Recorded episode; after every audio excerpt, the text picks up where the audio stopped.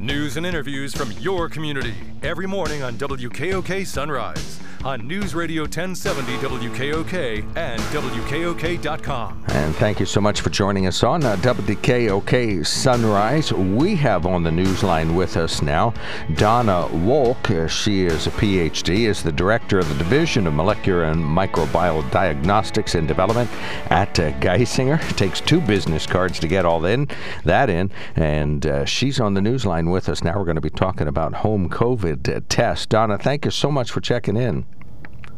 Absolutely. Thank you and good morning. Oh, good morning. I really just appreciate uh, talking about this. It's rare we really get to dig into the fact that there's a lot of research and work going on at Geisinger. Uh, tell us uh, what you do and the Division of Molecular and Microbial Diagnostics and Development. Tell us about this arm of the Geisinger research efforts. So we um, we are a two-pronged uh, division. One that has uh, direct patient care duties, and I led the COVID uh, 19 testing efforts in the Geisinger system for the past several years. The other arm is development and uh, making sure that we have the latest technology uh, to better best serve our patients. So uh, the, the translational research division looks at all the new cutting edge uh, molecular tools and um, microbiology methods that we can uh, detect um, COVID 19, uh, SARS CoV 2 virus, if you will, as well as other infections uh, most quickly and most cost effectively for our patients. Well, I remember in years past you, you told us this illustration where the research you're doing on a research or lab bench gets transferred to bedside, and you coined that phrase, bench to bedside. But that's what's happening. Folks that, that get treated at Geisinger for an ailment can benefit by research that happened across the road, up, up the street a little ways. That's exactly correct. And so, um, as you can imagine, our efforts needed to ramp up uh, both clinically and on the research side during this past pandemic and uh, we've been able to offer some of the best uh, collect to result times, so the, the speediest and most accurate methods to the patients in uh, central, western, and northeast Pennsylvania. And uh, a good part of that is the, the dual design of our department, where we actually have the ability to put things into actual use in a very short period of time. We've been involved in several clinical trials um, that have helped support Geisinger patients get enrolled in pharmaceutical trials more quickly for life saving treatments because the faster you can test a hospitalized patient, the more they can be identified as actually having the illness and the faster they could be enrolled in trials. The speediness also helped us uh, preserve uh, protective equipment, PPE, if you will, ventilators, um, salvage uh, antivirals and antimicrobials, antibiotics, uh, commonly called that as well as prevent unnecessarily uh, unnecessary tests and other uh, procedures that patients may have had to go through. So um, that speed and accuracy uh, really helped the, the system during the pandemic. Um, and I think, uh, comparatively speaking, as I talked to colleagues across the U.S., we were among the fastest uh, results available for inpatient care and even our outpatient care was uh, very fast compared to some other systems. Well, I know it, and, and, people have come to rely on that. they would, of course, know in, in, some of the literature, you'd say, well, you, will hear in the next 48 hours, and you know, you'd walk away from a Geisinger test, say, nope, they're calling me this evening. I can tell you right now, you know, that sam- that sample's going up there, and uh, we're going to know shortly what's happening. Well, in my brain, I an amazing, amazing team of medical laboratory scientists. They are I'd put them up against anyone. They're, they're truly amazing. Well, yeah, and streamlined it, has, it tremendously and kept the accuracy just climbing higher as time went on. Uh, I, in my brain, I pictured somehow two uh, complete separate operations underway at Geisinger. Maybe you can tell me if I was doing this right, because I would think the uh, COVID testing and lab and all that sort of thing would be on in one room or one lab, while the uh, all the rest of the labs and testing and diagnostics that you're doing is taking place in another lab. W- was there that clear division? Vision? Well, I, I will say that it was all hands on deck. So, um, again, kudos to the medical laboratory scientists. We had people volunteering from other sections of the laboratory, um, cross training, and helping us on second shifts, weekends, nights, holidays, because we did not shut down our operations ever in microbiology. So we had molecular pathologists, uh, pathology ha- helping out. We had the research team helping out. We had chemists helping out. Um, and, and we do that because some of the tests um, are easily trained and, and just as rapid and accurate, and others require a higher complexity. So we were able to tier our testing from direct detection. Uh, the chemistry department was doing antigen testing and antibody testing. Microbiology and molecular diagnostics were doing the molecular testing. And then our microbiology and our research team are actually sequencing uh, the viruses now to try to understand which variants are on the loose in our communities, um, doing the sequencing of the entire virus. So we have everything from you know point of care to full full out sequencing of the virus here. So you were able to determine if Omicron or some other variant was at play. Yes, we have um, we have seen Omicron in our region since January, and um, uh, we have seen the BA.2 uh, variant in our uh, January, later January samples as well, in small numbers but um, present, and we will continue to monitor this. Um, right now, the variants don't necessarily matter in terms of treatment or prognosis or anything of that nature. So they're not diagnostic, and we don't do them on uh, regular patients for a diagnostic purpose like individual patients. But we do select samples throughout all of our regions uh, adults, pediatrics, inpatients, outpatients, northeast, central, and west so that we can get a, a smattering and, and do some surveillance of what's in our region. Tell me about home testing. Now we don't always have to go to a lab. Uh, tell us about the reliability and the pitfalls, and uh, tell us about these home tests. Yeah, good question. So the home tests uh, come in two varieties, um, actually three. Uh, let me correct myself. So the first type of home test is a swab that you get to collect at home and you mail it somewhere else. Most of those are uh, what we call RT-PCR testing, um, where we're doing molecular amplification of the virus uh, genomic material. So the the the RNA of the virus, the the nucleic acid that that um, is inside the virus particle.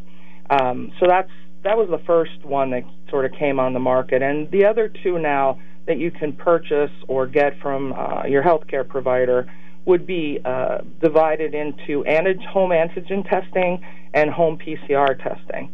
Home PCR testing has the same or similar similar accuracy to the uh, PCR uh, t- RT-PCR tests that are done in a medical laboratory. However, they are very expensive. Um, they are available. The most common method is the home antigen tests.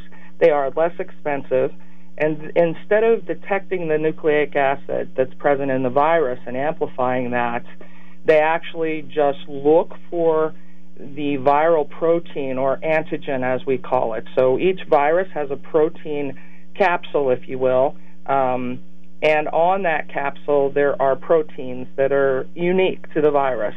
And the uh, think of think of an antigen test like a lock and key.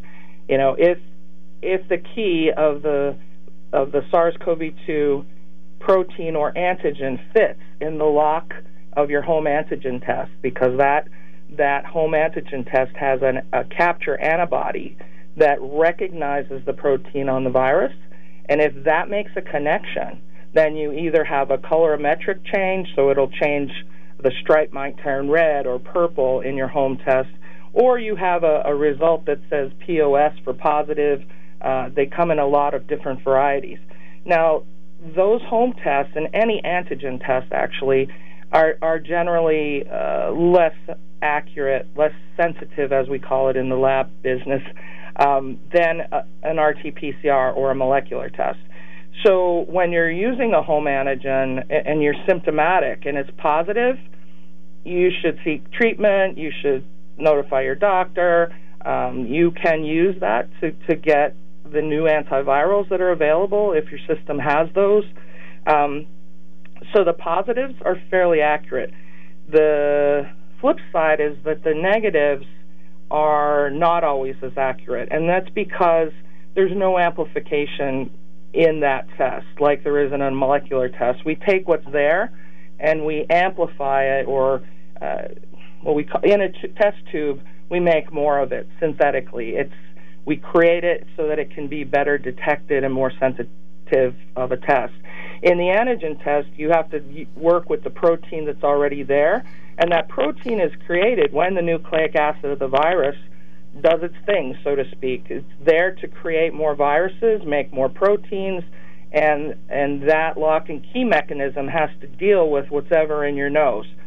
So, first and foremost, you must collect inside your nose to have any chance of accuracy. I've seen people sort of rubbing the top of their lip. Uh, we call those the nose hole, but it's not really in your nose. It's you. Ha- you must be up inside your nose and uh, we suggest going up to that bone, or what we call the nasal turbinate, and swabbing around the inside of your nose to get a good sample.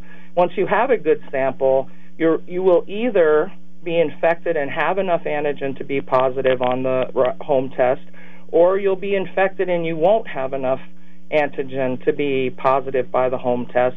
And that's why many of the home tests in their instructions, when you buy it, they'll give you two swabs those are not for two independent tests. Those are there in case you're negative and you're symptomatic. You should test them, you know, two to three days later and quarantine yourself if you've been exposed and you suspect you have COVID until you get that second test.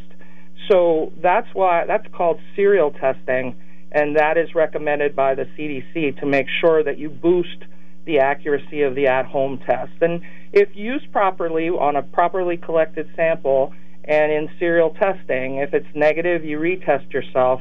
Uh, you know, their accuracy improves and it's a great way to stop transmission in the community and to your loved ones. Sounds like positive tests about a, about 80 or 90 percent accurate. Negative tests sound like you're almost in the 50-50 range of accuracy, unless you've uh, done all things properly. You know, gone farther With, than just past your nostrils, farther up into your nasal cavity, and so on. Yes. Um, well. The, some of the antigen tests can be 80 to 85 percent accurate on the first test for positive uh, the negatives, and with a serial test, you can reach the high 80s or, or low 90s if you if you have a good sample. The false negative rate is higher, um, and that is what you really should be worried about. So, if um, you know, for instance, it, it, some of the tests on the market are better than others. Some of them have been only about 50% accurate. Some go up to the 70s and 80% for uh, the uh, for accuracy for a negative result, and and many of the tests have been taken off the market, the the poorest ones. So what I do recommend is that you go to the FDA website. If you search uh, FDA and OTC for over-the-counter tests, you will get a list of the FDA uh, emergency use agreement approved tests for use at home and that's FDA um, OTC tests. If you Google that or or, or um, search your browser for that, if it, if your test that you have at home is not on that list, then it could be uh, in the lower range and it's been yanked from the market as you suggest. All right, well, to be continued. Thank you, Donna. We will check in again. Uh, hopefully, this will wane and, and we'll talk about what you've accomplished there in years past. But uh, who knows? Maybe currency will return to our future conversation and we'll, uh, we'll deliver some helpful advice. You just never know. Thank you so much for your time and the great explanations. Very, very much appreciated thank you. I appreciate you getting the message out to your uh, listeners. Very glad to help. Donna Wolk, uh, PhD. She's the director of the Division of Molecular and Microbial Diagnostics and Development at Geisinger. If you missed some portion of her interview, you can hear it again on the WKOK podcast page, Spotify, or wherever you download your podcasts.